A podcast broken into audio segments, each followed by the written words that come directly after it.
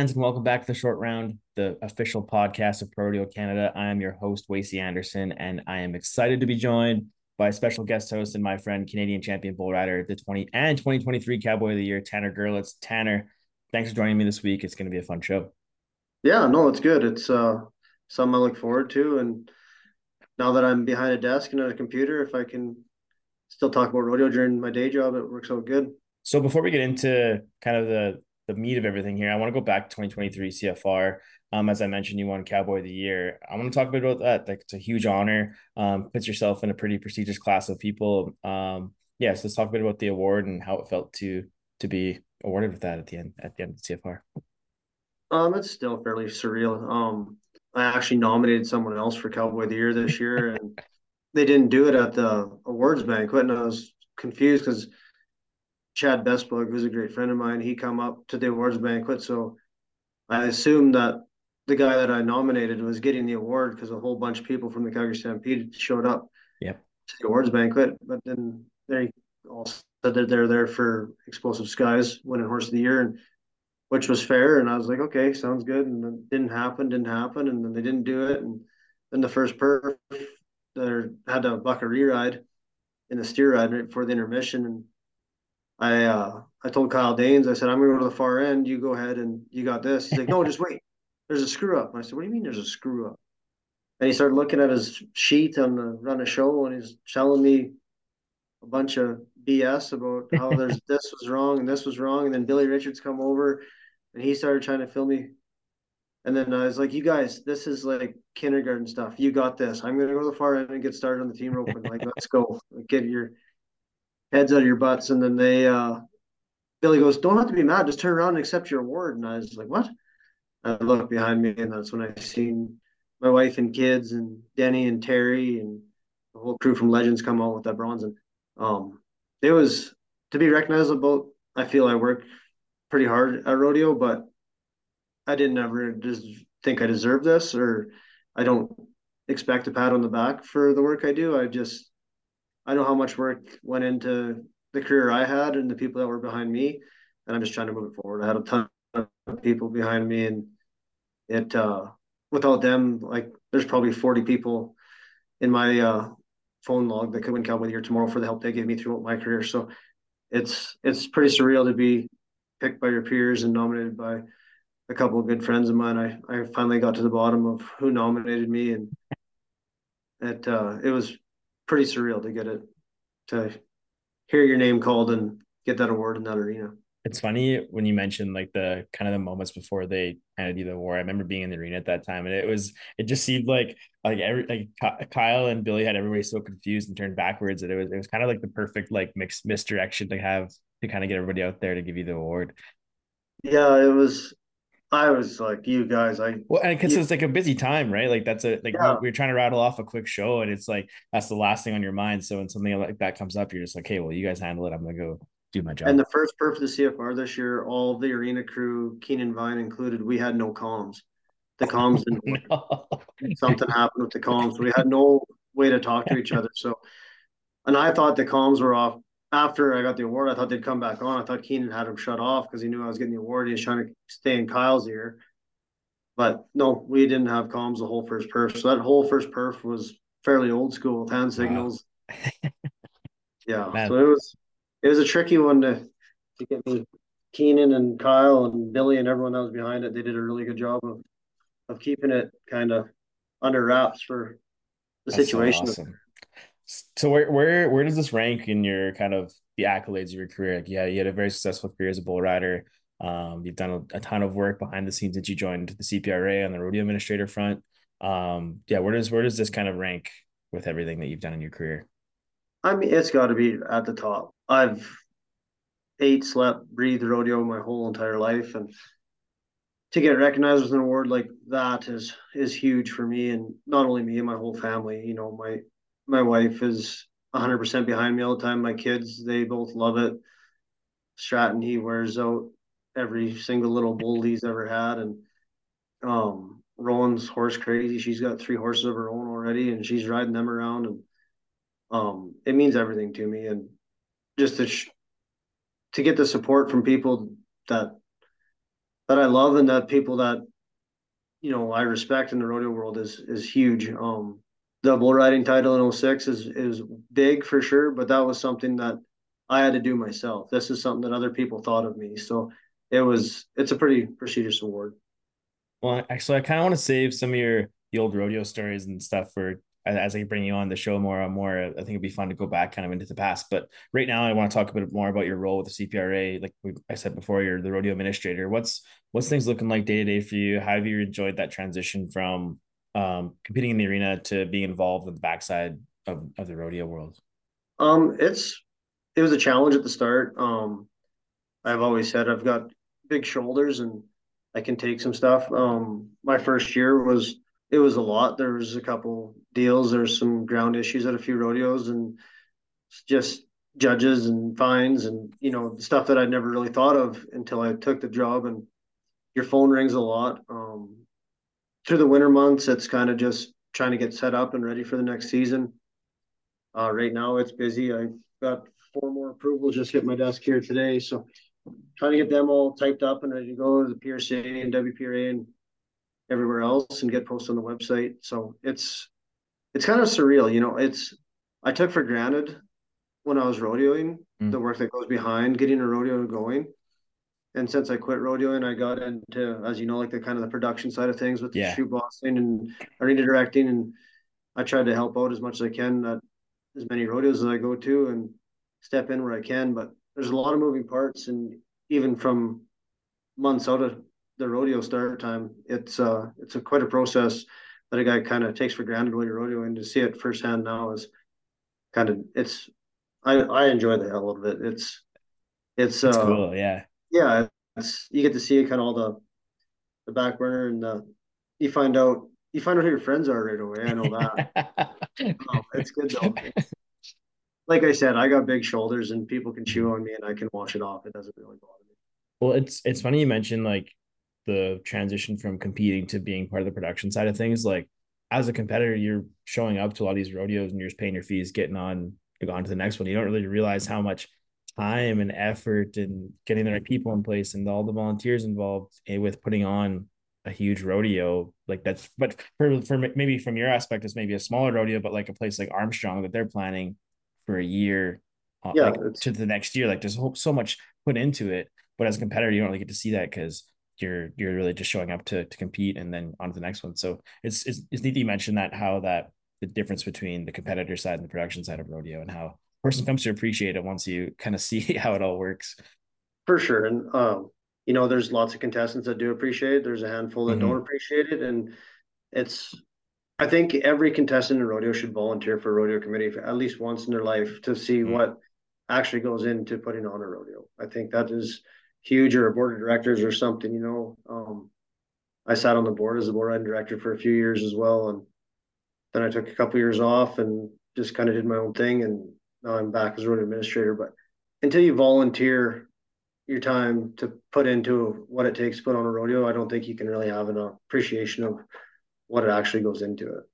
You think that um, you're jumping into the production side, like kind of right after your your bull riding career has helped you're the this new position with the rodeo administrator like how like how big of a uh, factor has that been like even with wanting to take the position like i'm sure that was kind of a big decision too yeah it was and you know what with the production side of things i got a lot of different connections than i had and I, when i was just mm-hmm. strictly a bull rider like i got to go around and meet lots of committee people meet like go I knew like guys like Chris Cook and Sean Metros and the screen guys before just to say hi, but now to get to work with them here and there and actually get to see some of the pyro guys and all that stuff. You get to you get a new respect for all the other moving parts and mm. the connections you make with it.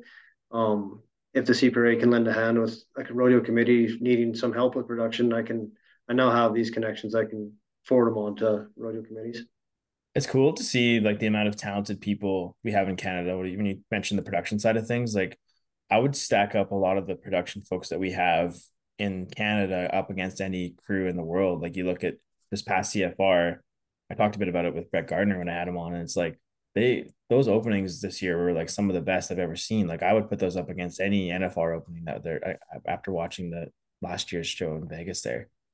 hundred percent. You know, um, my favorite one was the one where Tyler Kraft come out on his horse Yeah. of the year baby and was cracking his whip, and then Zeke and all them guys come out on other horses and they pushed them bucking horses around and left. That was that was pretty cool to go back to actually what the Cowboys hmm doing and every guy that they had on a horse that night was an actual cowboy that was there and they've done it and it was uh it's pretty cool. Um me and tyler are really good friends. We went to college together lived together grew up together. And just to i went down to the nfr this year. I had meetings and stuff for the cpra and i did some business there but the first per for the nfr i had to make sure i was at that one to go watch him ride in the arena for the first time. It was pretty cool to watch. Me and tyler actually picked i me and him picked up our first broncs together at odessa texas Wow. the college there. We they had a couple horses at the college, and me and him got picked. I got picked because my dad was a pickup man, and he got picked because he was my buddy. And we got on these two old horses, and we went and picked up. And I, it was pretty cool to see how far he's come in the last 15, 20 years. Were you were you nervous for him at that first perf? I know it was uh, when I talked to him, he mentioned how nervous he was, and it's funny to hear a guy like that who's just like the kind of you when you picture someone who's calm, cool, and collected, you picture Tyler. So like he kind of shows no emotion, which is neat. But were you nervous for him as well uh, going into that first perf in Vegas? I wasn't nervous for him just because I know how like that guy has ice water running through his veins. yeah, yeah, exactly. I mean, his horsepower is second to none. hmm Um, he's got some of the nicest horses I've ever seen. And I knew if Tyler was nervous, his horses were going to make him not nervous, just to roll in there and do their job like they're supposed to. And once that first bareback horse comes straight to him and he got the flank, got the guy off in two seconds and down he set him and rode back, I knew he was off to the races right after that. It's kind of like kind of like the top top end competitor side of things too. It's like kind of you, ha- you have the nerves, which is a good thing, but then once that shoot gate cracks or once the perf starts, it probably just like that switch clicks and you're like dialed in, ready to go, which I'm sure you know from competing at a high level in your career too. Yeah, for sure. It's it's something you got to have a, a switch on, like the Houston's, San Antonio's, short rounds, places like that. I mean, you get there and you're like, man, I'm a little short guy from Canada. I don't belong here. And then you just got to flick the switch and you you know you belong. And You got to get your nerves pushed aside and turn your nerves into excitement and just go do what you do. Uh, so before we jumped on here, you were mentioning how there's some exciting stuff coming up for the 2024 season. I just want to kind of get into that and what are some stuff we can look forward to from CPRA? What's the schedule looking like? How is 2024 shaping up from your perspective? Um, last year I jumped on this job and position in March, and lots of the approvals were in already. And this year, I've had probably five or six new events wanting to come on. Um, I haven't got anything signed or nothing yet, but there's a lot of interest in new events in rodeo in Canada. I think there's going to be, I think three of them for sure will go, Hmm. and I'm looking forward to. They're they're going to be all great rodeos, and there's some big news coming from uh, a bronc rider in Canada coming up here that I think is going to be big, and it's it's pretty cool to see the growth in Canada, and it wouldn't surprise me at all if every event takes to at least twenty thousand to make the Canadian finals next year. And that's that's one of the things that I've talked about with a few folks is I, I feel like we kind of the consensus is that they feel like rodeo is like officially back in 2024 in Canada. We we've got like places like Ponoka adding up their prize money to sixty thousand and more competitors. And I, I feel like from through my lens and what I've seen, the competition is like as best it's ever been in the country. I think across the board. So I think that saying of like 2024 is the, the year of, of rodeos back in Canada. I think it's safe to say that that's going to be the case with like hearing what you what you have to say and whether others have to say about kind of the state of rodeo in Canada. Yeah, for sure. I think it's it's going to be awesome. I like our bronc riders in Canada right now are second to none. Mm-hmm. Our bulldoggers in Canada are second to none. Really, all of our events are are really really strong right now. And with the amount of money that Ponoka is adding, and I think we'll see a lot of U.S. competitors coming up this summer and staying for a few weeks and trying to get the rodeo counts in. Um, I have the advantage. I also am the coach at the Olds College, Mm. and so I get to see a bunch of young guys coming up, and there's more coming down the pipe. Um, they bucked some horses the other day out by Cochrane, and there's four by bareback riders there that are all 16 years old, and they were all good enough to go. Like they all Wow. made 80 point rides, and they're uh, it was pretty refreshing to see. They got haven't heard of a practice pen in Canada getting nine bareback horses bucked in a session before. No. They uh, they did her that night, and them kids got on, and they all rode really well. And there's some young kids coming up on the high school finals. Last couple years I've went to, seen some kids coming up there. Um, it's all coming down the pipe, and I think rodeo is just growing and growing and growing. And the level of the contestants now with the new, it's not just high school rodeo anymore. They have the junior high school finals and the mm-hmm. high school finals, and there's such a stepping stone for the kids coming up. It's it's great, and the sky's the limit for these kids if they want to put the work in. There's no telling where they might end up it's cool you mentioned kind of the stepping stones because you look at kids like even even Bo Gardner is a good example that he's kind of walked the path to kind of get to his highest level of success, and, and I think you'll see more and more kids doing that um, as they progress through. Because I think I think I think one thing is like maybe like parents have a better idea, and there's guys like you giving back who kind of can help pave that way for them. And then obviously, I think rodeo is kind of flipped to where it's like these these kids and these people and people competing are turning into like legit athletes. Like it's professional sport and they're taking care of their bodies. They're doing the extra work outside the arena. They're putting in the practice. And I think that's such a huge factor, which hasn't been the case for a long time with rodeo. Yeah. And I mean, like when I was a kid, we rode steers and we rode bulls. Um, mm-hmm. mm-hmm. You're lucky if you went junior bull riding once in a while. But for the most part, you rode steers and bulls. And then when you're a steer rider, you just got thrown in with bull riders and your parents you just that's what you did. You your parents sent you with bull riders and you learned the ropes that way. Kind of a rough way to go, but I think I learned a lot from it as well. Like sure. by the time I was 16, I was ready to enter and go and by myself. Um, nowadays the kids I think have an advantage where their parents are taking them most of the time. And you know, six out of ten of the kids have their own practice stock at home now. Mm-hmm. Mm-hmm. where we used to have to go, like I'd go to Olds on Tuesday nights, uh, Stettler Friday nights, Vermilion Wednesday nights, and Brooks Thursday nights to practice. I'd drive all over Alberta doing mm-hmm. on practice bulls, and and now most of the people have their own practice stock. Like last night, Jason Wheeler brought two bareback horses for his kid to come get on, and they were perfect little hopping horses. And kid got two rode, and he's been on like ten head, and like looks like another guy that was a former CPRA contestant, CFR qualifier, is going to have a kid that's going to do the same thing. So and I mean everyone and their dog is raising bucking horses and cow or bulls now. yeah, it seems like that industry is growing so much with the futurity system and everything. Mm-hmm. Uh, there's a lot of opportunity for people to, parents especially, to have young kids ex- coming up. Um, lots of the guys don't like to hang on to them 75, 78 pointers. And if they want to move them to someone that has practice stock, there's a lot of opportunity for people to buy practice stock that is appropriate or even old horses or bulls that just yeah. kind of have slowed down. I think that's a big learning curve. Um, when I was a kid, I got on a lot of calves just because at Girletz Rodeo stock, I was the dummy before dummies were around. So dad always set it up. There's always like three or four old ones at the back that I wanted to get on. I had to get on the three or four calves first. And then once I got through the calves, I got my pick of the old ones. And mm-hmm, mm-hmm. I always finished on a really strong note. And I think that's huge in trying to build kids and and build talent is rewarding them for what they do. Um, mm-hmm. I think practice is huge. I don't. I think drop barrels and stuff are good, but there's no such thing as the real thing. And a guy's got to get on if he wants to get better. Uh, yeah. You see lots of kids having the opportunities now to get on what they want when they want, and I think it's great. Yeah, and I think it just instills that confidence in him. That's that's one thing that that Bo Gardner talked about a lot. Is he's he's had that confidence like the whole way through, and I think that's such a huge thing. It's easy maybe if you're not getting on the right stuff or maybe in the wrong situation to kind of have that confidence, maybe not where it should be at that specific level. But I think now it's kind of dialed into where you're getting these kids with the right the right confidence heading up to the right stage of their careers.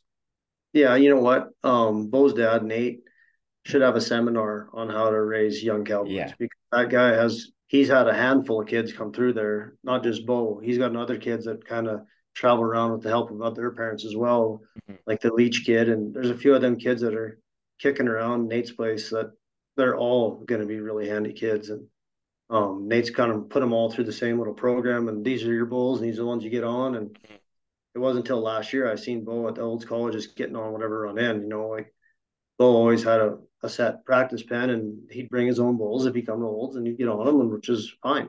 Mm-hmm. But last year he kind of branched out and started getting on whatever they run under him, and I mean, Bo's ready now. He yeah called me before Oya and he said, "Do I think I should stay on my permit and try to make the win the permit award?" I'm like, "You're." Get your card, you're gonna. You're gonna make it, man. You're gonna make the CFR, yeah. yeah, there's no doubt there. But uh, it's definitely an exciting time for rodeo in Canada, and we look forward to an exciting season in 2024. Um, I think right now is a good time to throw out our interview with Beau Cooper. Um, we'll be back shortly with this interview. Uh, shortly after this interview with uh, professional paddle roper Beau Cooper. So enjoy.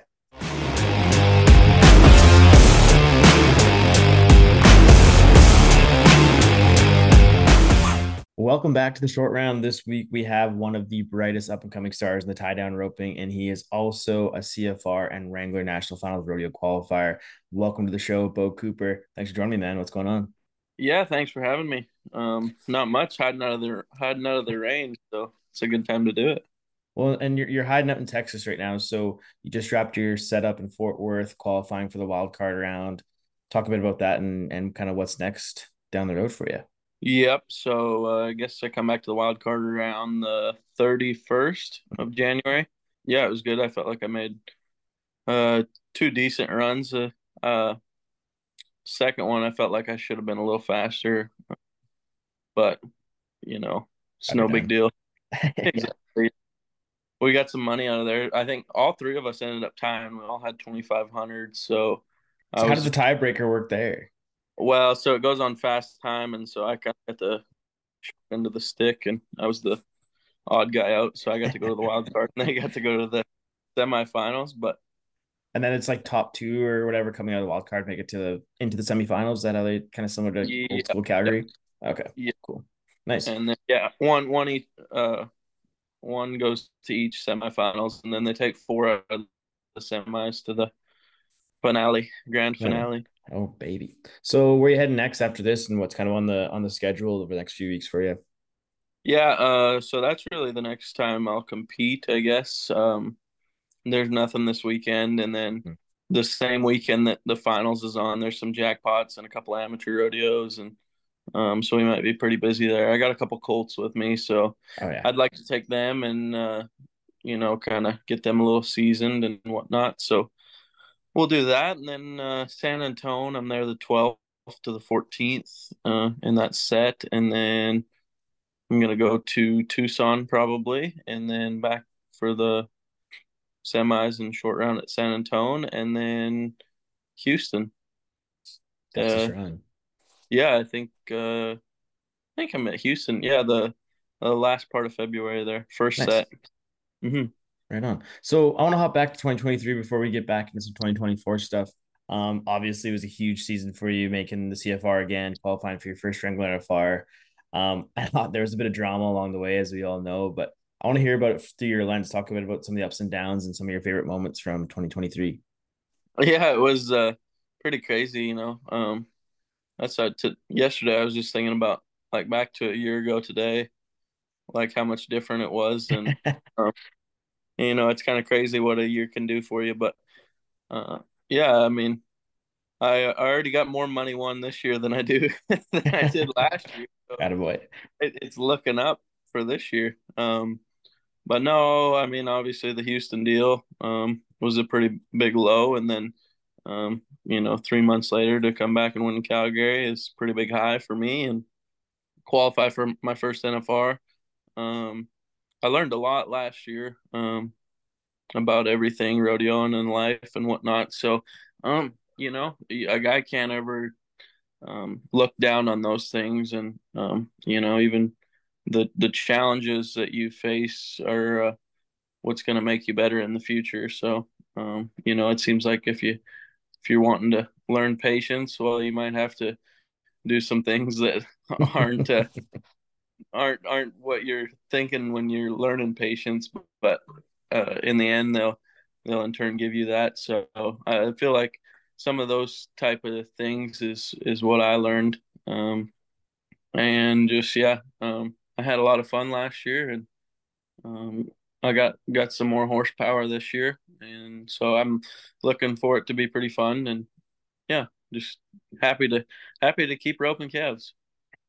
Well, you, you mentioned Houston, and I'm sure you're sick of talking about it at this point, but I, I just want to ask, how did you how did you block out all the noise from that event? Like, everybody and their dog seemed to have an opinion on what should have went down or what happened, and and it, it kind of takes a lot to to keep your head down and get back to work. Like, about how how hard was it to keep your eye on the prize? Like you said, you came back and won Calgary a few months later, and and it takes some mental fortitude to be able to to head down that path. Yeah, um, you know, it was kind of a I don't know, like as to say, it was kind of like a, a last straw for me, but at like the same time, it was like almost what I needed to to kind of be like, you know what, I'm freaking gonna do this. Like everything seems like it's working against me right now, and I'm gonna bear down and and make sure that I, that I do this. And if I don't do it, I'm gonna at least say that you know I give it give it 110 mm-hmm. Effort. And uh, yeah, I mean it was there was a lot going on. You know, people everybody was talking about it there for a long time, and yeah. it was the the biggest drama in the rodeo world. But I mean, everybody's had one of those uh, kind of calls go for them or against them, and and so you know it wasn't really nothing new. It just happened to be that it was for fifty thousand and the biggest win of my career. So and, and, and my first first biggest win. So yeah, um, you know, it wasn't like I'd done it for for ten or fifteen years, but um, no, I I mean, you can't really get caught up in the drama and and uh, you know, if I would have been speaking my opinion all over social media and what I had to say, you know, um, there there wouldn't be as many people that would probably be pulling for me, you know, or uh, thinking I'm such a nice guy. But um, at the end of the day, I mean, it didn't really change who I was. I was gonna be the same old Beau Cooper the next day, regardless if I mm-hmm.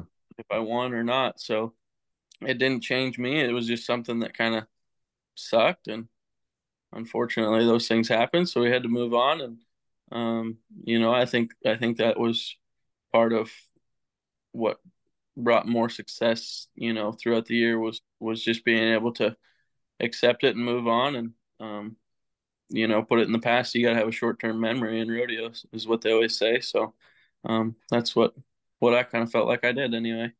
Well, had you, you must have had some like type of confidence coming out of that situation. Like you like after it all, the, the chips fell where they did. like You made a good run and you, you made the finals at Houston, which is a big deal for someone in the rookie season. So, I mean, there's got to be, you had to have had like a kind of a boosted confidence amidst all the, the adversity or kind of maybe the downside of it.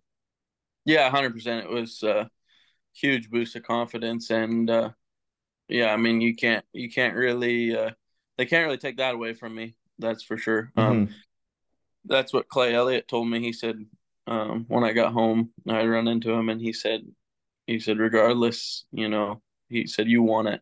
He said, you'll have so much confidence from now, from that. He said, there's no telling what you'll win. He said, I promise you. And, uh, turns out he was right, you know?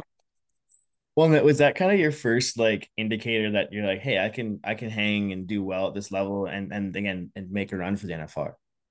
Yeah. Um there's kind of been a couple like you know, little things um, here and there.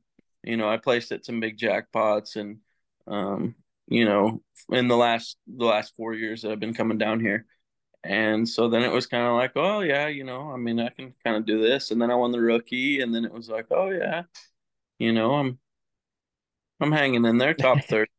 Honestly, I thought top thirty and top thirty-five was pretty cool. That was what I was the first two years, and uh, you know, it's pretty crazy to think, you know, just a kid from Stettler and mm-hmm. all of a mm-hmm. sudden you're the 30th best calf roper in the world. I mean, it's a pretty high number. And uh, so then, uh, yeah, then after that, I mean, when in Houston, that was like, geez, yeah. I mean, I'm, I can do I this can, now. I can do this, yeah. And then not even that, but then that same week, um, I had to go back to the semifinals at Austin and, uh, that was like kind of a crazy deal because everybody kind of knew it was knew what happened. All of a sudden, you're the most popular guy in rodeo. Uh, you got people coming up you don't even haven't even spoke to, and everybody's kind of looking at you, and it was like, whoa, this is a little crazy. Like, so that first calf was kind of hard to run, and fortunately, I did good, and then I got a little more confidence. I'm like, yeah, you know what, you can't can't keep me down, and then I made the short round, and uh, I think I was maybe second or third out in the short round, and uh, went seven eight and ended up winning third of all of Austin. So that, that was a big confidence booster to come back and do that. That was like, okay, yeah, you're you can do it. You belong. So, um, yeah, that was that was probably a lot of a lot of where my confidence come from and um, for the rest of the year. I want to ask about uh, Shane Hanchey. You guys have obviously become pretty good buddies over the years. He's rodeoed up with Canada quite a bit, and and he, he was pretty vocal supporter kind of through the whole Houston thing, and, and he has been through your career. Like, talk a bit about your relationship with him and, and how that came to be, and and where you guys are at now. Yeah, well, these are uh, his 14 back numbers hanging, and a couple of Taylors, but um, no, him and him and Taylor both, both have been uh, kind of the reason for all of it. Um, without them, I probably wouldn't be where I'm at today or or done any of the things that I've done today. So, um, yeah, I mean they've been a huge blessing and um, have kind of taken me under their wing. And, and Shane's like a big brother to me. He uh, he looks out for me and, and wants what's best for me.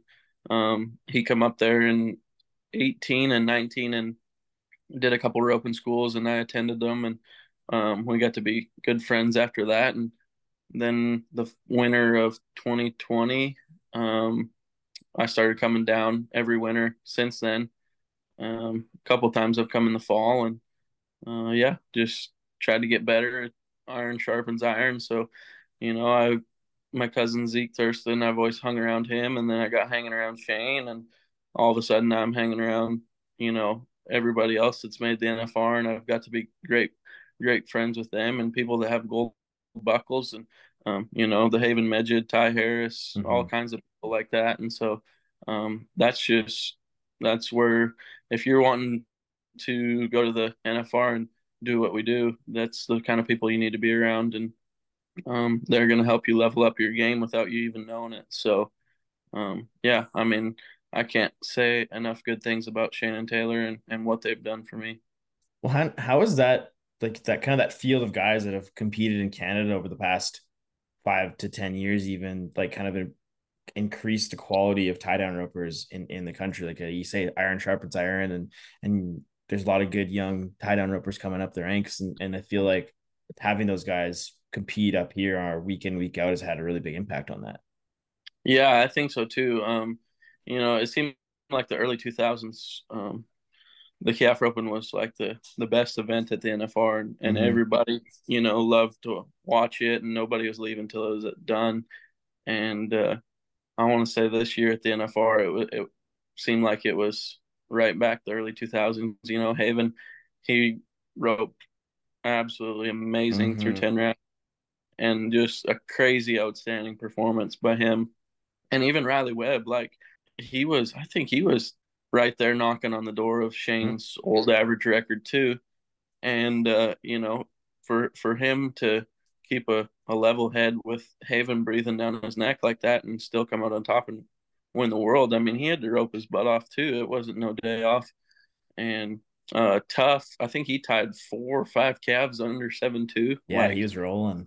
I mean it was just nuts the the performance that that was put on by them guys. Um i wasn't really i wasn't really doing nothing too crazy but it was fun watching anyhow. And uh but no i think that's had a huge impact and um you know down here it seems like everybody just wants to rope calves in texas and um you know, there's so many good guys coming up that it's like, you know, it'd be crazy to see with the next five years, like who makes the NFR every year, you know? Mm-hmm. Like there might be three or four new guys every year just because there's so many guys that rope so good now and so many kids coming up that that are getting their permits and um, buying their cards and whatnot so um, yeah there's dang sure uh, a lot of talent that's come up and it's definitely it's cool. It's cool. To, yeah, it's cool. Cool. Cool to see it happening. It's it's awesome. Like it's I feel even from the CFR and the NFR, it was it's been some of the best competition that we've seen over the past like in the last few years. You know, like the, the CFR this year was great, and and obviously the NFR had had some huge moments as well. Yeah, yeah. The I think it'll be kind of cool to see the CFR go back to Edmonton and mm-hmm. see what that does early October. Um, you know, it might. I think I think it's going to be for the better. Um, I know there's yeah. been a lot of popular opinions on it, but I personally think it'll be good um, to be in a venue like that, and and you might get some more of the guys from down here to come up up there, mm. uh, being it's early October, and so I mean that's what everybody likes to see is uh, is good good rodeo and good performance. Mm-hmm. So to have the best guys in the world is is you know what they're kind of striving for. So I don't blame them for moving it and trying to make it bigger and better every year. Well, let's and let's talk about last year's CFR. So you, it was a bit of a slower start for you, but near the end you kind of ramped it up and got going. Like talk about your week, the week in Red Deer, and and did you feel any pressure from the year before? Like you had a lot of success in 2022. Um, did any of that creep in on you, or, what? What was it like in Red Deer for you last year? Well, so that's you know I just kind of had a little breakthrough here the other day that um that it finally felt like it was kind of a weight off my shoulders. Um, mm. I feel like from the CFR this year, um, I was roping from then till just here this last week. I was kind of roping um, defensively, per se, I guess, hmm. and you know, trying not to screw up, trying not to do anything wrong. I felt like I had a lot of eyes on me personally, and you know, whether I did or not, I think that was just self inflicted pressure that I put on myself. And uh, yeah, so so do, in doing that, I, I felt like I didn't want to screw up, and you know, wasn't wasn't just trying to rope like how I rope all the time. I was backing off the barrier, and and so I think that's what had a lot to do with the NFR two, and uh, that, and then yeah, I mean, it just it was it just felt like a whole a whole mm. new situation that I've never really been in before, and so, you know, we like we would go to some jackpots and whatnot, and they always do some Calcuttas up there at those jackpots, yeah, and they're yeah. like fun whatever. And this year it was like, you know, I was just I knew I was getting picked first in the Calcutta. like it would go for a thousand, and I just knew my name was coming. And for whatever reason, you know, that just it was kind of adding up like like people were expecting me to win. Mm-hmm. And in my own head and I I didn't need to put that pressure on myself, you know. I'm doing this for me and and you know, this is what I love to do. I don't you know, I don't need to be worried about what other people are thinking. So I uh I kind of had that little epiphany the other day and I feel a lot better. I feel like there's a monkey off my back now and you know, I'm going to start roping more on the offense and and trying to win and do my best every time rather than trying to screw up. Well, that's it's funny you mentioned trying, that. Because, not to screw up, sorry. Yeah, well, it's funny you mentioned that because you, you can kind of see it. Like I remember watching you in Strathmore. You're like one of the last few guys out can can can win the deal, and and you like you went after that in that scenario, and and it, it's something to be said about that. And you see in other sports too. You want to, you want to be on the offense as much as you can be, and and, I think I think that'll be such a huge thing, especially for what you do, right? You, there's so many things going on. You got to keep keep going forward rather than trying to like let things come to you, eh? Yeah, exactly. And and that's what I kind of uh, you know, I was thinking about it and then I was like, well, you know, you know, Houston, Calgary, Ponoka, Strathmore, Medicine Hat, kind of all the places I did good mm. and, and won first or second, you know. I was going at it like, you know, there's no more pressure than being in the final four at Houston and Calgary and your first, you know, your first big win and you know, I mean, in front of that many people, there's, I mean, I was nervous for sure, but at the, you know, in that moment, I was like, I was like, this is it, you know, just freaking win it, you know, don't back down, leave everything out there. At least then you can, then you can feel good about yourself and, and feel like you give it your all instead of uh, trying to back off and, and not, not mess up. Yeah.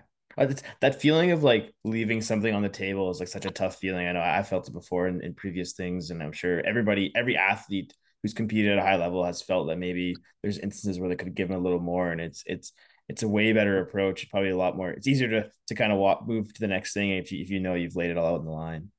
Yeah, exactly, and that's where I feel like I've learned this year is like it's like the school of hard knocks. Like mm. you know, tell you that, but until you actually live it and do it, you know, that's where you gain experience mm-hmm. and and you're able to apply it and then it's ingrained in your mind and you're like, okay, well, we're not going to do that next time, you know. you, you, you learn a lot better than when somebody just tells you you're, oh yeah, oh, mm-hmm. oh yeah. Okay, yeah, you know. And so um like even at Ponoka this year, um in the final four, uh Bo Pickett, I think his calf got up or he maybe missed or something. He got no time anyway. And so I mean, at Ponoka they give they give ground money. You have to get a time in the final four to get to get paid. And so, you know, I was the next roper, and so I'm like, well, he's out of it. I said, now you just need a time. Like, I had a great calf, and I kind of went at her.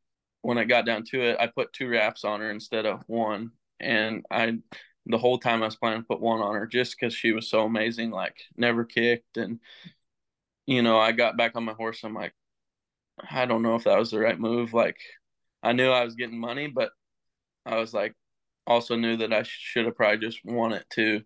And I end up being 9 1. Haven comes right behind me. He ties me. We're 9 1. And then Ty Harris goes and he's 9 flat and gets us by one tenth. And then I was like, man, you know, I'm happy for Ty. He's, he's a good yeah, yeah. But it was just like, that moment, I was like, hmm, should have put her right there.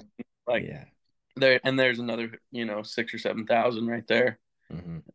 And then, you know, it gets down to it at the CFR, you know, then I've got another chance to to win a Canadian title. But you know, you look back on those things, and it's easy to say, yeah. I mean, it's just little things like that, learning throughout. Year. It's like learning how to win. Like I, I talked to Zeke about this. It's fun, like about this part of it too, where he's like had to find ways different ways to win and that through that adversity. And I think it comes, like you said, that school of hard knocks and like those situations where it's like you're put in that same situation again. You learned your lesson. You're not dwelling on it, but you're you're using it as a tool to become like take that next step as a champion. And I think that's that's what separates the high level guys like like like you or Zeke or them guys who who who want to win that that they, they find those different ways to win in different scenarios. Yeah, exactly. And that that all comes from just competing. I mean, mm-hmm. um, I've had a lot of people ask me like, you know, like what what can I do to get better? And it's like enter. Like mm-hmm. you figure it out. Like they're like, you know, oh, I don't have enough money. It's like, yeah, I've, I've been there. Like you you just have you have to enter because that's where you figure things out. Like you can rope mm-hmm. in the practice pen as much as you want and and you know, you need to, but there's just a different, you know, train of thought and um, a lot of different lessons that can be learned when you put your own money up. You're in front of people, you're in front of crowds, you're uh, roping for big money, you're roping opening short rounds. You know, it's soft. They're open soft. They're open's tough. You know, it's just you you can't replace that aspect of it um, for for learning how to win and and for getting confidence when you do go to the rodeos. Well, it's, it's funny because I kind of think of it like as as a golf in a sense where like I'll have times that I'm at the driving range and I'm striping it around, like hitting it better than I ever hit it. Then I go play the round and it's like a completely different scenario. And I find the more I actually play actual golf is where you find it, where I'm finding improvement and you find it in your game, which I think is similar to what you're saying about the practice pen and, and like it's good to do it and it's good to like like kind of refine your game, but having it being in the game and like having those different scenarios, like with rodeo, it could be raining, it could be different pen of calves. Like there's so many different factors that you're not getting at home in the practice scenario. So it's it's interesting that you say that. Like again, it all boils down to that um, finding different ways to win in different scenario and putting yourself in those situations where you have the pressure. Yeah, exactly. I mean, you you know you you never know what you're going to get into when you go to a roping. So, um, you know, you might end up with the best calf in the short round and and you know it's a tough tough roping well now you got to go at it and, and try to win you know whatever you can win. Or you get to where you don't have a very good calf and the roping's pretty soft well now you got to figure out how to get by her and and either win first or second or third or fourth whatever you feel like you can do. And so i mean there's just so many different scenarios when when you get there. And that's where i think people need to learn look at at, at jackpots and and you know amateur rodeos or or I mean in Canada we can't go to the amateur rodeos if we're um have our pro card which I yeah, think is yeah. silly but um it uh yeah just like you need to look at that as like a kind of a step up from practicing for for when you get to the rodeos you know if you're if you're trying to make the CFR or the NFR you know it's it's just more training and um obviously if you're trying to make a living like I'm doing with a rope, then you got to go to as many jackpots as you can too, because you can win a lot of money at those as well. So we've kind of touched on on it, and and went over like briefly, briefly kind of reference some things from the NFR, but I, I kind of want to get into it and, and talk a bit, a bit about the whole experience. But the first thing I want to ask is, what was your feeling when you, you when you knew you officially had qualified for your first NFR and the entry date and all that kind of stuff? Like, what was what was going through your mind? How did it feel? it was cool. I was ready to be home. I was like, finally, it's over. You know, get some time it was, off. It was like so after I guess after the Fourth of July. Um, so going, I guess going into June, I had mm-hmm. like twenty thousand. Um, I was maybe top fifty or something, and then after the Fourth of July, I'd won quite a bit, and I think I was maybe nineteenth or twentieth in the world. Mm-hmm. And so I'm like, okay, like I need to you know, bear down and do this. And then I won Calgary, and then uh, that was all that I won in July. Honestly, I won Calgary. I, I guess it would have been probably like Strathmore Medicine Hat after that. Probably. Yeah, that's funny. I think I won one more check in July, but uh, it was funny. Ty, Ty Harris said the same thing. He's like, he's like, yeah. After I won the American, it was kind of just like for two weeks I didn't really care, and it was just like this is so cool. and, and like then I had to get back to business and, and focus again, and that was kind of the same with me. So, but then I was in a pretty good spot. I think I was maybe seventh or eighth, kind of end of July, but it wasn't over. I think I had eighty two or eighty three thousand, and it took a hundred and thirteen thousand to make it. So I still had to win thirty thousand which is quite a bit of money still. It's no small feat, and it's kind of getting no. down to the, the the make or break point of the season.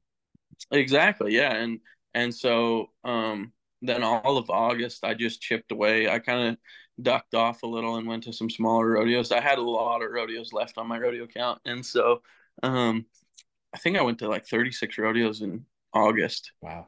Um, and so then I ended up winning like uh what was it? Maybe 6,000 a week in August. And so then not I bad. Kinda, not too bad. Oh, it was, it was good. I was and it was like it was just like a thousand, fifteen hundred at a time. It was a lot of fourths and 5ths mm-hmm. Like, you know, it would I would I drew up good and I would get to points where it was just like, okay, like first is tough, win second or third, you know, and then I'd win third or fourth or something like that. And so that's uh, I was I was actually pretty dialed in there and and roping good. And then I want to say it was after the after Puyallup, after the tour finals there it was like kind of an oh shit moment for me. I I got nervous. I didn't I didn't have really that many rodeos that I was going to that I'd entered because I was just like it was getting towards the end of the season. I'm like, okay, I'm ready to be done. Like, and then pretty much everybody that needed to win at Pendleton in the tour finale won, and so then there's like 20 guys, you know, or like the top 20 have a chance to make the NFR.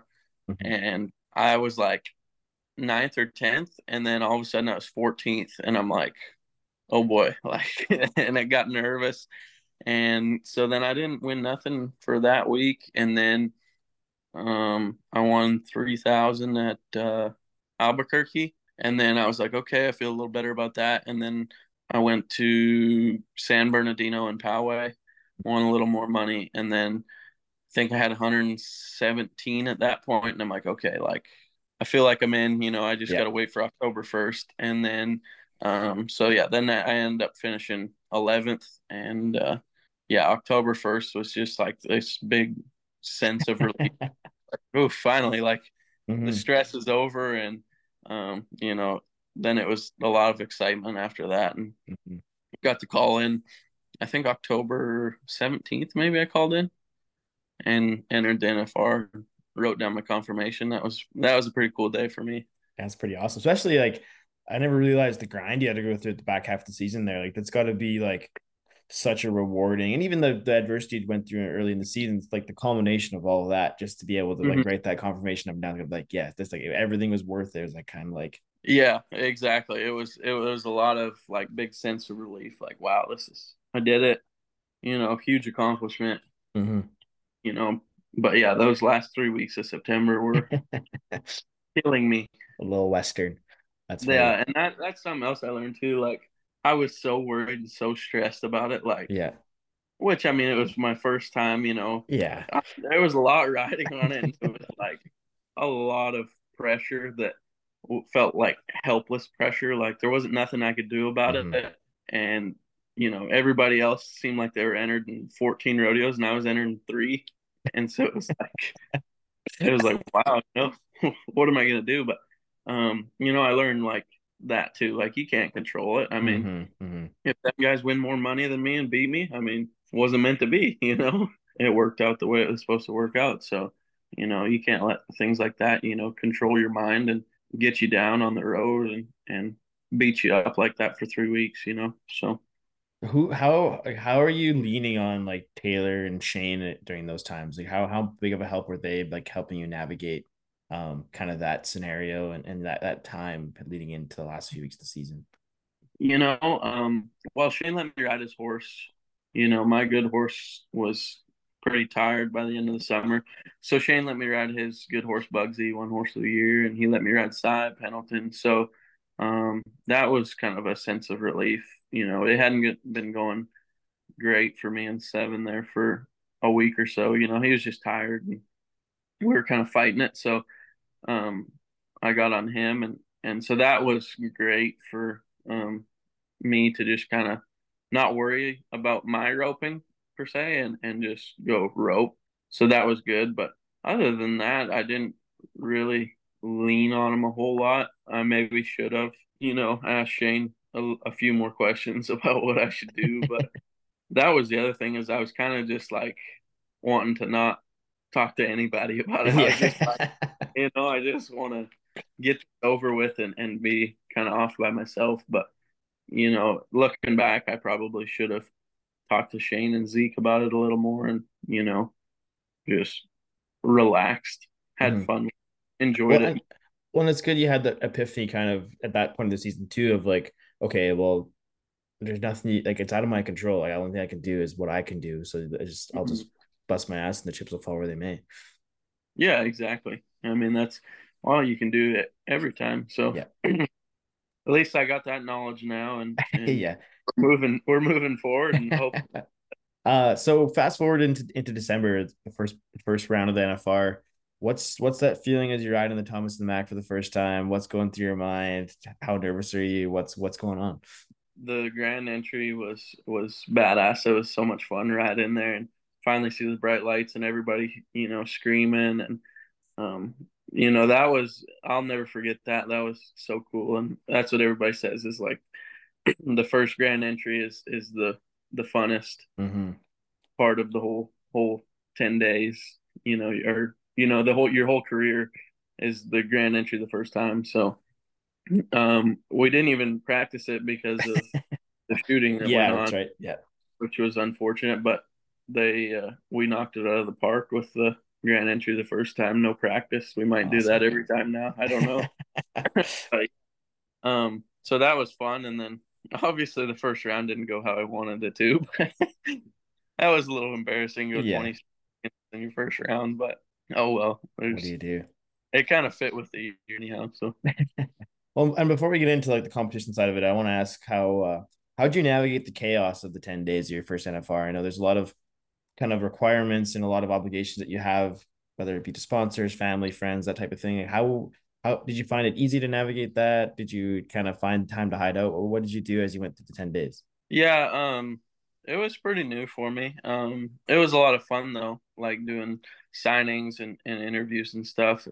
Um, I like talking to people and and being, you know, friendly. So, um, that wasn't too big of a deal for me. I'm sure when you've done it for 10 or 15 years it gets uh, the worst part about it was everybody coming up and telling you had you picked on your fantasy team and you know, oh, like, the pressure of that would be tough because I've like I picked my fantasy team I was like these guys better do good yeah exactly and yeah by the end of it I was like well I picked me on my fantasy team you don't think I was trying to win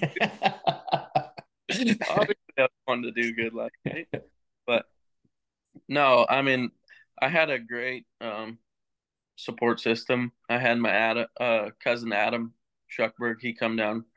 Uh, he's Ryan's little brother, and uh, so he kind of looked after my horses and helped me with that. And then um, I had some people working on my horses that uh, did a did a great job. Paradigm Equine. They uh, worked on both Seven and Catalina for me, and uh, my girlfriend was out there, and, and she was there for the whole 10 days helping us too, whatever I needed. And so that was great. And my mom and dad and my sister um, were there and, and cheering and supporting me. And um, that was fun to have them and could go over there. My they they got like a little condo type deal, and so my dad would make breakfast breakfast a couple times. So it's kind of nice to just go over there and have mm-hmm. good home cooked breakfast and just be able to hang out with them and kind of not worry about the rest of it. And so, um, yeah, it was cool to do that. And then obviously Zeke's whole family was there too. Yeah. Um, so I mean, it was pretty cool that um, us cousins were were entered, and then for me to do good finally on the tenth night, and him to win his fourth world title. That was a pretty fun night afterward. We we had a lot of fun. uh, pretty cool to kind of end the week and the year on that mm-hmm, on a mm-hmm. high. And uh, you know that's that's the moments that everybody kind of lives for, and it makes. That's what I said by the end of the week. You know, I was like, well, shit, I would have went to ten rodeos in the summer and uh, won eighteen thousand and called it a good week. You know, like yeah, I did it in one night. Yeah, I did it one night. It mm-hmm. turned out to be a not so bad week. So um, yeah, no, it was it was a good first experience, and mm-hmm. um, I look forward to doing it again. Hopefully, have a little more success in the arena. But well, yeah, and what? How did you how did you keep your kind of po- yourself positive going through that? Like, obviously, it can't be easy when you when you have obviously have a high standard for yourself competing wise, and, and you and you you deserve to be there. You're one of the, the top fifteen title numbers in the world. But how did you how did you keep a positive attitude and then ultimately be able to throw down that good round in the last round? Um, you know, honestly, I I didn't. Um, I it's tough. Like mm-hmm. it for the first, you know, half, I was pretty positive, and then towards the second half, it was like, you know, what do I even do? Do I even like know how to rope? Like, I just felt like one thing after the other. You know, it wasn't one. Um, well, I mean, it in an aspect, it was one certain thing, um, which was missing the barrier every night, but it wasn't the same thing that happened every night. Like one night I'd, you know, drop my hooey or miss a front leg or miss flank one or um, rope one deep and then not get a very good go or be late or break the barrier. Um, so I mean, it was just like one thing after the other, and you're just like, when is this ever going to end? You know. Mm-hmm. so I honestly, uh, you know, by the end of it, that's where you like you got to have a good support team yeah. that that is there for you. Because I was, I did not have a very good attitude. You know, I was ready to go home by the seventh or eighth round. I, you know, this is bad enough, but um, we stuck it out anyways, and mm-hmm. and you know, the tenth round, that you, I made that run, and I was like, shit, that was easy. Like, why didn't I just do it the other night? Yeah, and that's the funny thing about that place, you know is I've heard other people say it too, but like if you get a good start, it's easy. Like mm-hmm. there's not much to it. I mean, they're right there in front of you, and if you just go through the motions and just do what you do, um, I'm not saying you're gonna win round after round, but you're gonna make good runs and yeah. you're gonna have fast times. So um, that's what it felt like in the tenth round to me, and I didn't didn't really stay as positive as I should have, you know, but I tried to keep my chin up and and not let the let the negatives get me down. I just I wasn't, you know, I wasn't just excited to go r- run another one when, you know, I probably should have. Um but I mean, eight nights of getting your butt kicked on national. It'll wear on anybody. That'll wear on. Any, I don't care who you are. It's not that fun. Yeah, but one and it's a good way to put a cap on it. Like having that success and the kind of we talked about with the Houston thing, it's gives you some confidence like heading into what's next and into the next season. It's like, okay, well, I can hang, I know I can hang with these guys and I've proven it now. So I think, yeah, next time around you'll have a lot more success. Exactly. Yeah. And and that's what I kind of thought too. And if I would have had a good national finals and won 180,000, you know, I might be a cocky little guy, right? you know. And but now I'm kind of got my butt whooped, and it made me go, okay, well, we got to fix some things, and mm-hmm. I need I need to work on this and work on that, and you know, I I feel like I'm better off in the long run having that happen to me rather than than just stepping in there and winning all the. So, yeah.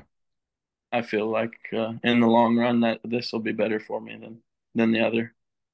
Uh, before we move on from the NFR, I want to ask about the I can't remember what round it was, but the record breaking round when when Haven was six and four, and then Shad was had a calf kick out to be six and one. Did I want to hear from your perspective? What was it like watching those two heavyweights throw down? And the whole the whole round was really fast, so I want I want to know what it was like for you to watch that unfold. That that was badass. Haven was first roper, and Shad was second roper, and so I was I think I was maybe the second last or last roper that night and uh, so I was up there standing right behind the box watching the start, and Haven went, and we were like, everybody's just, holy man, like, did that really just happen? And uh, you could hear it on TV. I, I yelled at him to throw his hat. yeah, yeah, I remember that. I was, yeah, I was like, if you don't throw your hat, I'm going to Haven. But yeah, no, that was that was so cool. And then you know, Shad he rode in the box, and um, that calf wasn't supposed to be very good. Mm-hmm.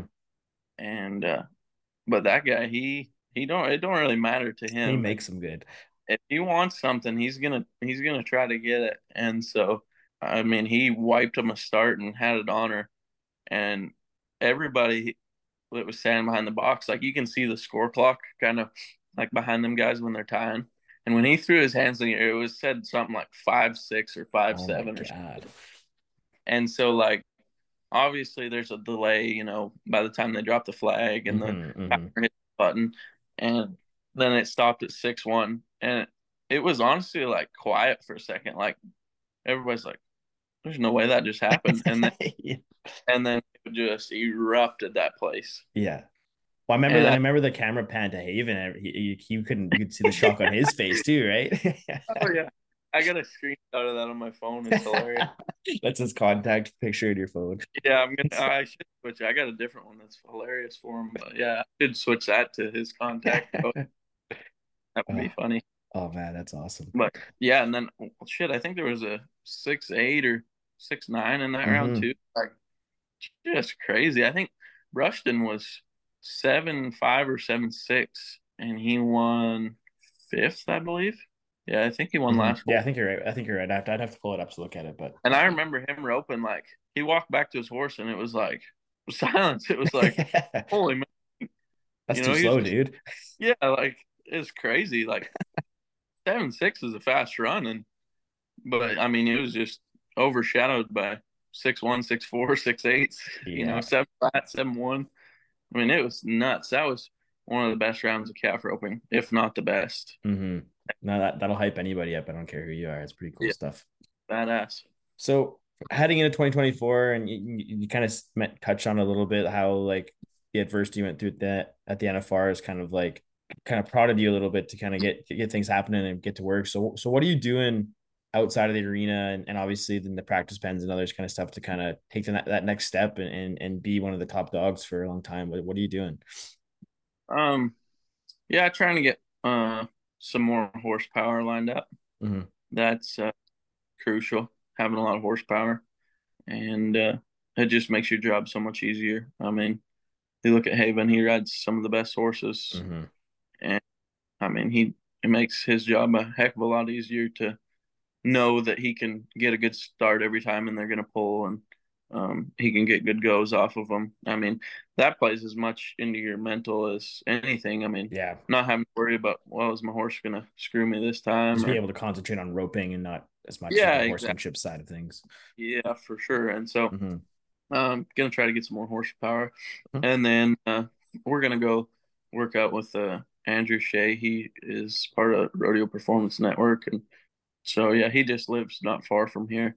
Mm-hmm. I'll go me and Shayna, Bo Peterson, she stays here too, and so yeah, we'll go over there a couple times a week and mm-hmm. and work out.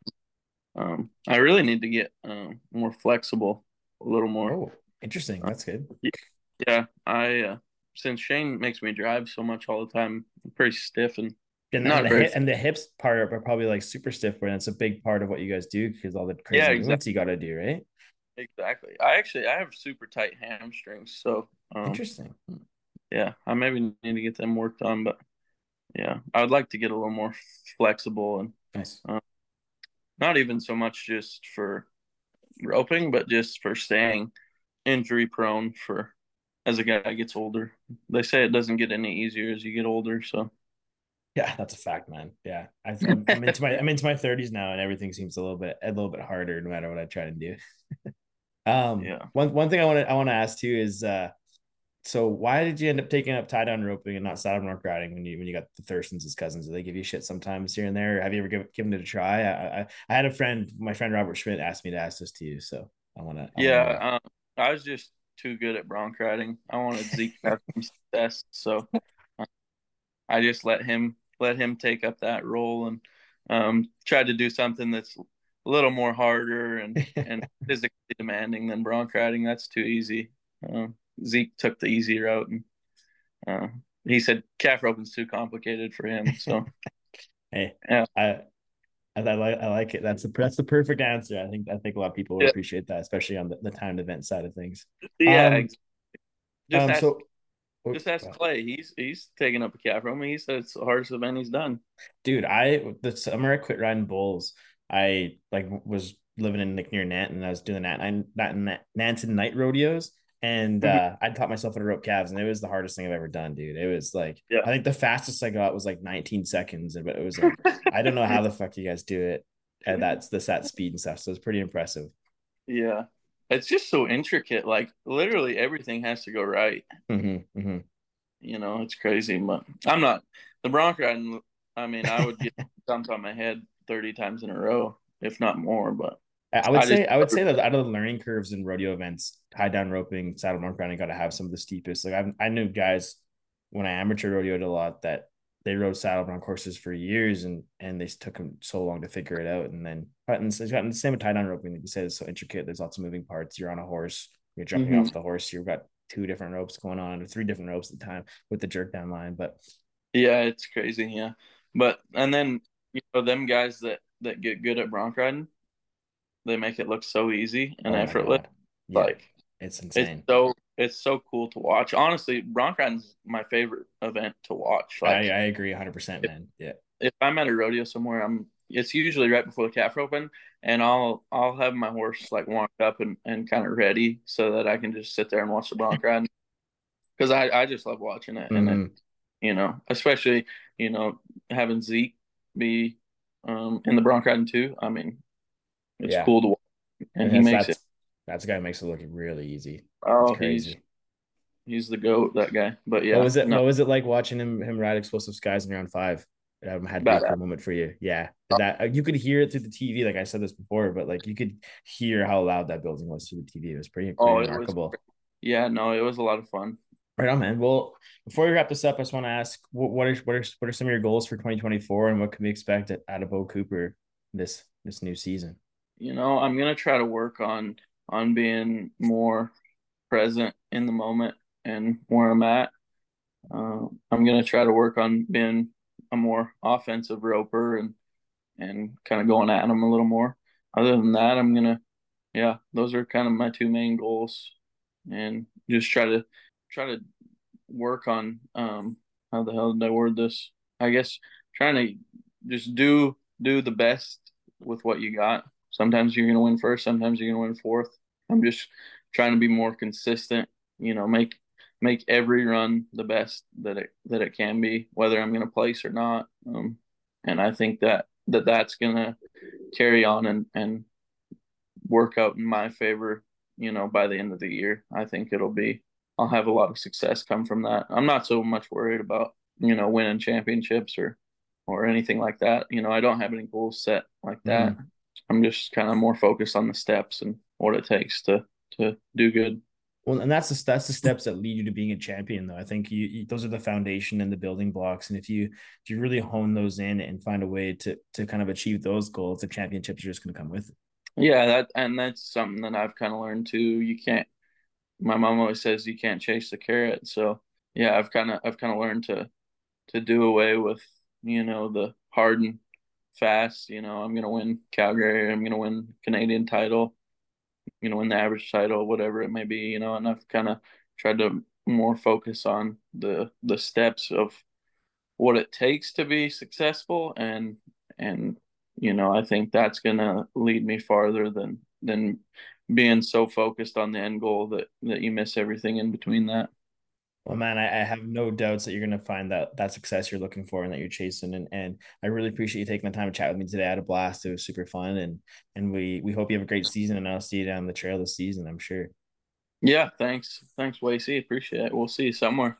Yeah, for sure, buddy. All right. Well, this has been episode number six of the short round. We will be right back after this.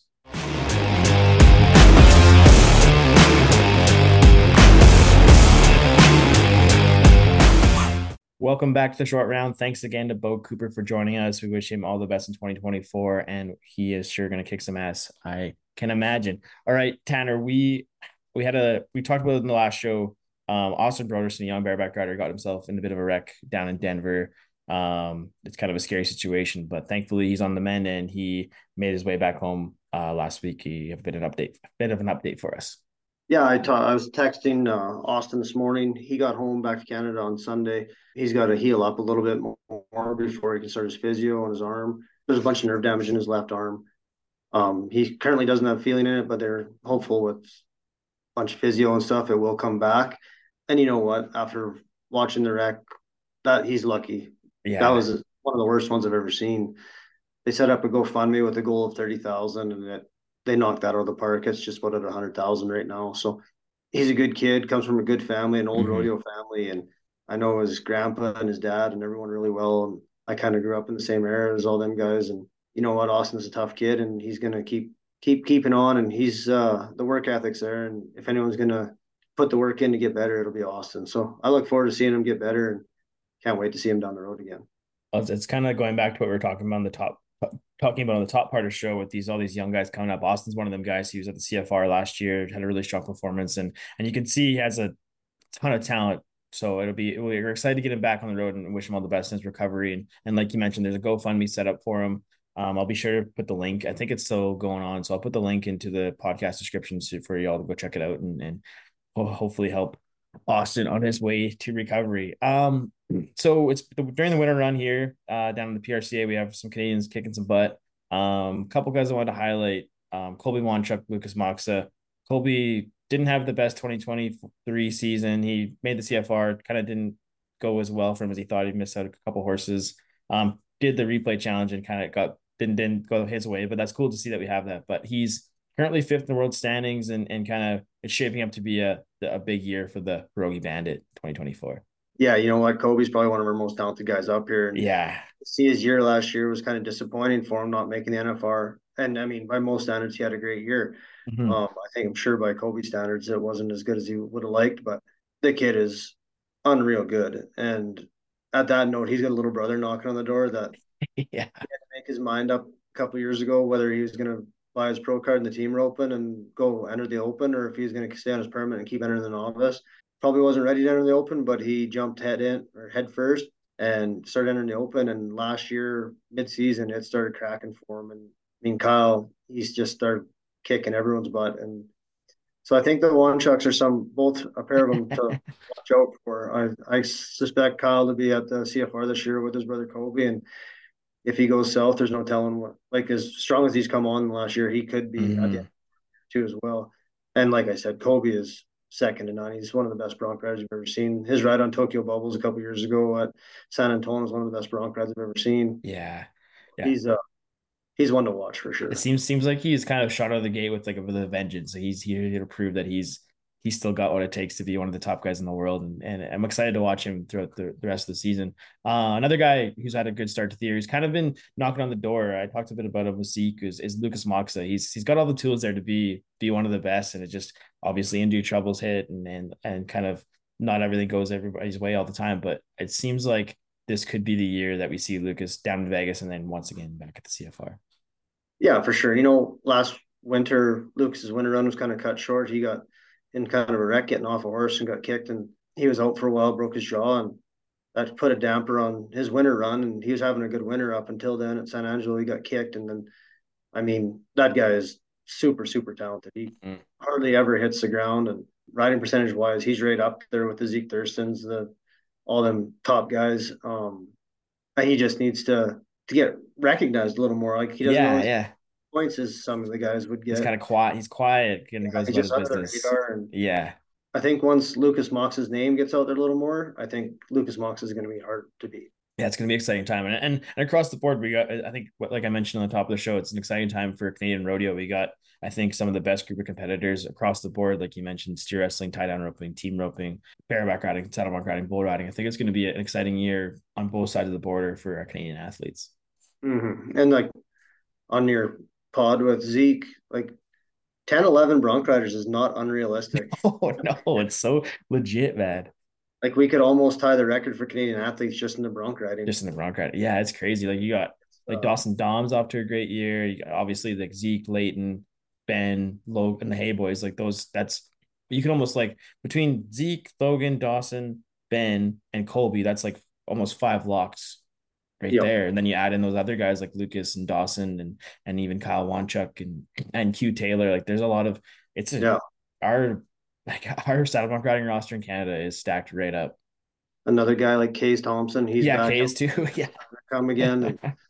Like it's it's crazy. It's Dawson Dahm. I think Dahm is one of the most underrated guys in Yeah. Canada. Yeah, That he's guy got it going rides on. real good. Um, on another note, it was good to see. I watched Fort Worth, some of Fort Worth that's been going on, and our Canadian contingency in the breakaway roping. Um, Yeah, our Canadian exactly. champion is down there right now. Um, I don't think it's unrealistic to say we could have three or four breakaway ropers at the NFR next year as well with Kendall and Shelby and Shayla. And Mhm. a lot of good ropers. Um, Macy Claire and all them are down there, and I think it could be pretty salty in the breakaway rope as well. That's awesome stuff. Um, one thing I wanted to ask you, I forgot to mention at the top of the show is so last year's NFR, Jared Parsonage, Jordan Hansen had a successful 10 days with Jared finishing, I think, fourth or fifth in the average. Jordan got a couple bulls road, made some big money. You're pretty close to those boys, have been for a long time. What was it like for you to watch Jared and Jordan have so much success in Vegas? Well, Jared, it was awesome to see because last year's NFR was so poor, Mhm, Um, mhm. and Jared, you, you expect him to win first through third in the average everywhere he goes. Like Yep. he hardly ever hits the ground. And last year to at one out of nine road, it was pretty disheartening for him. And the one he rode, he didn't place on. So, I mean, I, I knew he was going to go hard again last year and make it. So Mhm. it wasn't a fluke. And to see him do good at it and win a bunch of money was awesome. And Jordan Hansen, that guy's a freak. He, It- it's true, man. Yeah. we talked about Tyler Kraft in the opening about ice water in his veins. There is nothing that bothers Jordan Hansen. Mhm. Like he could come out, he could go win Fort Worth, Houston, San Antonio right now. Wouldn't surprise me at all. He could be season leader this year. He gets his mixture right, and I mean, he, there's no stopping that guy. He's Mhm. so so talented. He's one of the best we've ever seen in Canada. Um, and he's uh, he just nothing bothers him. Like he can No. be wiped out, hurt, and he looks the exact same. Like he Yeah. hardly ever limps. He hardly ever holds his arm or shoulder, and you know he's sore, but he just won't. Like the NFR, his shoulder was killing him, but Mhm. no one ever knew. He didn't talk about it, so no one knew about it. And he still went out and did his thing and got a few bulls rode and made some money. Um, that's a guy that I would say has a legit shot to ride ten at the NFR if he gets back there, and I expect him to be back there this year. I think he's going to go for it once more. I mean, them guys are starting to get up in the They're not young. They're the veterans now, them boys. Yeah, they're the know? veterans. And I mean, when I was a veteran, they're kind of the young guys. And I was fortunate enough to go with Jordy and Jared my last year.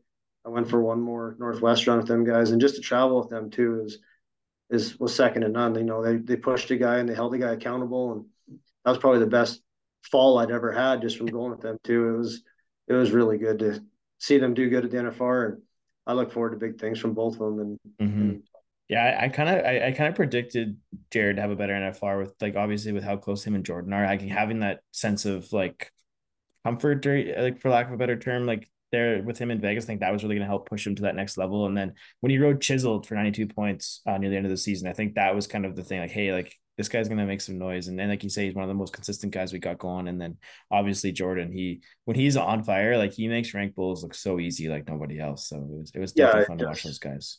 his legs are the same size as me, and like he put the match on one, and, and Yeah. once he's riding good, he there's no Oh. getting away. He's Lo- uh, I love watching Jordan ride away from his hand. He, he does it better than, than most guys. So Yeah, I could ride on the yellow bolt NFR when he was 88. oh that man, awesome.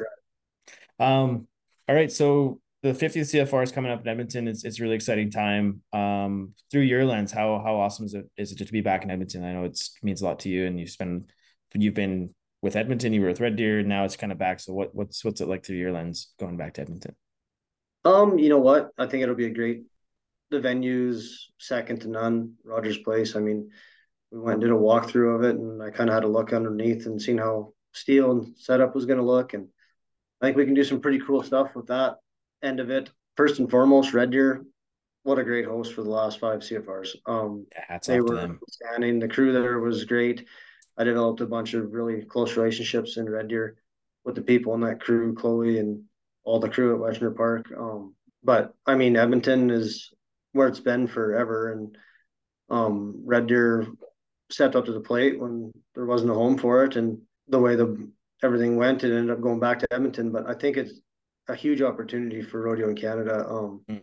We had our first CFR committee meeting yesterday, and there's some big things coming down the pipe. I think it's going to be a, a great week of rodeo up there. Um, one less perf, which is in some minds disappointing, but at the same time, that's one more perf of money that we can add back to the pot. So I, I expect it to be one of the better CFRs we've ever seen. I think it should pay out close to the same as the six rounds.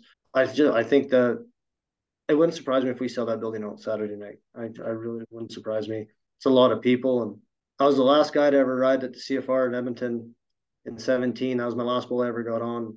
When I looked up and seen all them people, you know, it was pretty surreal to me that we were leaving Edmonton. But at the same time, to be back, it's a pretty cool feeling to be back in Edmonton and get to be a part of it it's kind of shaping up to be kind of a, a, storybook season, you could say, with it being the 50th CFR back in Edmonton. The city's super excited about it. I know a lot of people in the rodeo community are. So I think, like you say, is wouldn't be surprising if it's like one of the biggest CFRs yet. And to be in that iconic building, I think it's really just going to take it to that next level. Yeah, for sure. You know, like everything in that building is state of the art, and mm-hmm. um, the room we have to to explore other options underneath is is huge and I think it's going to be, like I said, there's going to be some challenges with it, like there is with everything. But at the same time, I've watched bulls go down the ramp at Madison Square Garden, so anything's possible. it's uh, it's pretty uh, pretty cool to be in one of them iconic buildings in North yeah. America. It's one of the best hockey barns they have in North America, and it's pretty cool to have our season finale at that building. So, how much will the, your experience in Red Deer over the past few years help in, in kind of setting up the show in Edmonton. I know like I worked with Red Deer too for the last few years, and now working with the Pro Rodeo. I, you kind of see, I kind of been able to see the well-oiled machine that Red Deer's turned into, and I feel like those performances were some of the best kind of ever at the CFR. How are you guys going to take what you guys built there and, and apply it in Edmonton? I think I just got to keep looking up. You know, mm-hmm.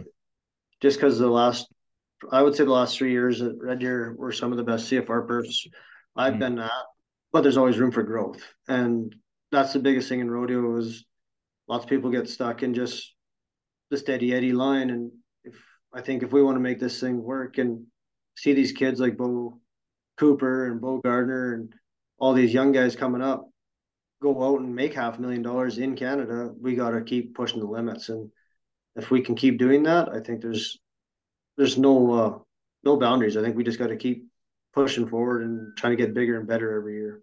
Um, so what what has you most excited about coming back to Edmonton? I know there's probably a lot of things, but what's maybe one or two things that that you're most excited about to be back in Edmonton in, in October? I would say the the biggest thing I'm excited for is just the fan base and the city's excitement to have the rodeo back. Mm-hmm. Um, Edmonton is super super excited to have another rodeo week. It's it's going to be a great rodeo. It's going to be action packed. There's a lot of city support um, a lot of provincial support. I mean, lots of that stuff, and just the the crowd at Edmonton. I mean, you know, it's CFR. There's lots of rodeo people that come to CFR every year, no matter where it's at. The all in packs, like we've been getting calls already about what's happening with the all in packs, but we're getting all that handled right now. And there's a lot of old rodeo fans that'll come there, and just to see. There's people mad that when it went left Edmonton to go to Red Deer, and now there's people mad that's leaving Red Deer going back to Edmonton. So you're yeah. never going to make everyone happy, but at the end of the day, we got to look at what's best for our, mm-hmm. our personnel, our contestants, and our membership as a whole. When I think that it's it's a huge opportunity to kind of expose a whole new generation of fan to the rodeo. It's like with it being away from Edmonton for a while and coming back to like an urban center, like a real like a truly urban center. like a big city like Edmonton, I think that's one thing I'm really excited for is to kind of showcase the best of what we got in rodeo in Canada to obviously like the, the core audience people have been around it for so long but obviously i think we can bring in a whole new layer of people but just just with the interest in western in general you see like the yellowstones and everybody's being cowboy is cool kind of across the yeah. board again. So i think it'd be really cool to to showcase um, what pro rodeo has to offer to to these this new group of folks in, in edmonton. Yeah for sure. When we did the press release the whole downtown core was at the press release yeah. everyone had their cowboy hats on and their boots on and i mean they're excited about it and it's uh it'll be cool to bring the Western way of life downtown Edmonton mm-hmm. and show kind of what we do. There's going to be some challenges with stock and stuff moving back and forth, but it comes with the territory. There's every building like the Texas Swing Rodeos, all of them have the same challenges, and we just got to figure them out. And I'm sure there'll be hiccups in the first year or two, but that's something that uh, you just got to transform and move on with. And if you can't adapt to it, then probably not the job for you. But you got to just kind of adapt and move on. And if it doesn't, if it doesn't work, try something else and just keep trying until it works. And it's gonna, it's gonna be good. There's no doubt in my mind. I, I've been working a lot with Explore Edmonton and trying to get the steel part of it and the setup part of it down pat. And I think it's, uh, as far as the production stuff, like that building has there's like I said, there's no limits. I've, it's state of the art. It's the best. Yeah, it's crazy yeah. The yeah. stuff that we do in there. So mm-hmm. okay, Tanner. Before we wrap things up this week, we're probably not going to get together before the Super Bowl happens. So I just want. I obviously you're wearing a San Fran hat for those who aren't watching and are listening. But what's your prediction for the Super Bowl in a couple weeks? San Fran, twenty four seven. Really, man. I I don't think like. I want to say San Fran, but I just think the fact if Taylor Swift wins the Super Bowl is going to be so huge for the NFL. So I think the script for the script, I'm going to go with KC. Uh, much to my daughter's dismay, I'm not a Swifty. it's it's been pretty crazy the impact she's had on, it, but yeah, I, I'm a big fan of Brock Purdy and Christian McCaffrey, and I think it'll be fun. But I don't know. You Mahomes. know what? I wasn't really a San Francisco fan, and then I bought the the trip. Oh, right, at, you went down to the game. Yeah, yeah, yeah. yeah. Okay. The game, sit in the box, and we got to go right down on the field and watch them guys. So cool, man. It was it was pretty neat, and that again another state of the art building, Levi Stadium. Yeah. San Fran is unbelievable. And Very to go cool. down there and rub elbows with the G, like we sat with the not the Levi Stadium GM, but Levi Strauss GM was in the same booth. Oh wow, cool. Sat there and guest with him during the game, and wow, me and my wife and uh, Luke and Leanne Posbon went to it, and then we flew Amy in and surprised Luke and Leanne with Amy. Right, I remember seeing that. That's so cool, man. Yeah, it was a it was pretty surreal. So I got my Joe Montana jersey and my hat, and I'm one percent for it now. Hell yeah! Well, that wow, that was your first time at an NFL game. Yeah, it was. Yeah, it's pretty cool. Hey, it's it's a yeah, experience. It's yeah, I've been to a couple in Vegas, and it's like I've been to a ton of NHL games and, and some other sporting events, but like the NFL, like they have like game day presentation and like keeping people engaged down like down pat. It's pretty cool. It's crazy too because you watch on TV. Like I was watching the game on Sunday, and when they're not uh when they are uh, when San Fran's got the ball, the crowd's going nonstop. Yeah. When the opponent yeah. team has the ball, it is dead quiet. So there is definitely fake crowd noise on on TV. you could hear a pin drop in there when the other team has possession. But yeah, it's crazy. It's uh, Very cool. It's unbelievable, and the just the production of an NFL game is mm-hmm. second to none. I'd love to get down and the dirt and see how some of the moving parts on that kind of stuff, or like a Golden Knights game, some of them. Oh yeah, very cool. Games like that. Well, even and even like some of these, uh, some of the NHL teams have like taken production to like a whole other level, and I think well, that's a conversation we can have on another show. But I think it's just so cool how we can take that kind of stuff and apply it to maybe what we're doing with rodeo. For sure, I think it's like I'm always kind of watching and trying to learn, and yeah, it'll be pretty cool. There's some cool stuff coming down the pipe. I think. Right on, man. Well, thanks for joining me, Tanner, and we'll definitely be be catch up again here soon. Um, you can find us on social media at proteocanada.com and Prodeo Canada official on Instagram and Prodeo Canada on Facebook. So we're all over the place. Um, thanks again for listening to the Short Round Podcast, and we'll catch you on the next show.